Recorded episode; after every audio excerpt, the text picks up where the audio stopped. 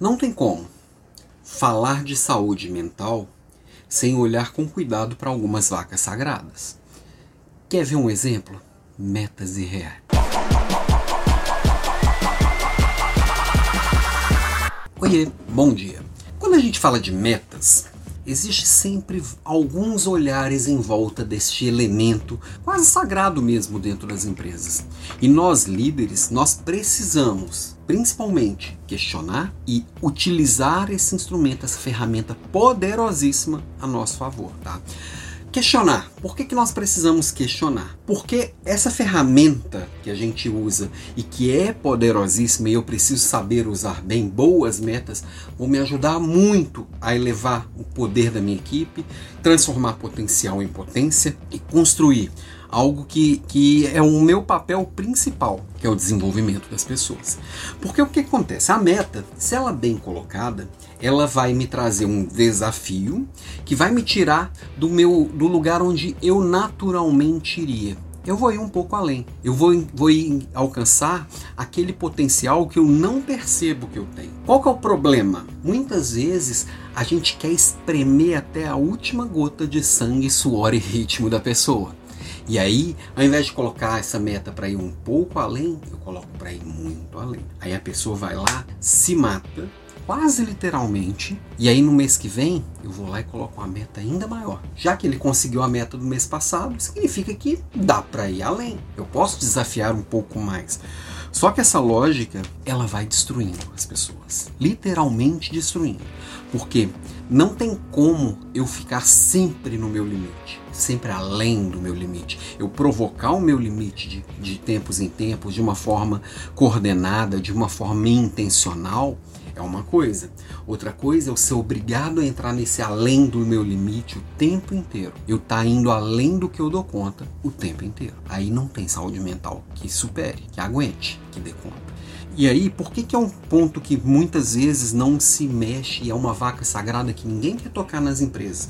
Porque esse instrumento, muitas vezes, ele vai contra a lógica. Então, por exemplo, eu como empresário, digamos que a minha empresa esteja listada na bolsa de valores, eu preciso ir lá e prestar contas para os investidores, prestar contas para quem está ali querendo saber como anda a minha empresa. Eu tenho que mostrar o que, que eu fiz e o que, que eu vou fazer. E aí eu preciso mostrar que eu vou crescer, como eu vou crescer, como eu vou desenvolver os negócios. E aí eu vou lá e prometo um número com base no crescimento que vem mais recente ou com base em uma projeção que eu fiz, qualquer coisa do tipo. E aí o que, que eu preciso fazer? Agora esse número que eu prometi precisa virar realidade. Enfia a goela abaixo de todo mundo que está na minha estrutura. Enfia a goela abaixo da turma da produção, enfia a goela abaixo da turma do, do, do, das vendas, do pessoal do marketing, de todo mundo. Se virem que agora nós vamos precisar construir isso aqui. Só que o mercado ele vai responder para mim de certa forma. Eu tenho, não adianta só eu avisar para minha equipe que eu vou fazer agora 30% a mais, se o mercado ele não está comportando esses 30% a mais.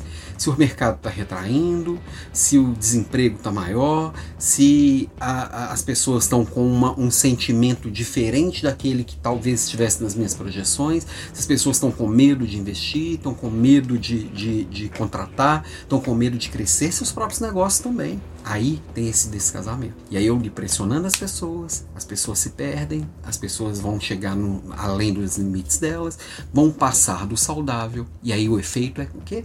Contrário. Eu começo a entregar menos do que eu entregaria naturalmente sem essas metas. Eu, como líder, preciso ter este olhar e cuidar das pessoas. E tendo este olhar, eu vou questionar a alta administração, ou se eu for o empresário, eu preciso questionar realmente esse modelo. Eu tenho que, às vezes, ajustar é, essa meta à realidade.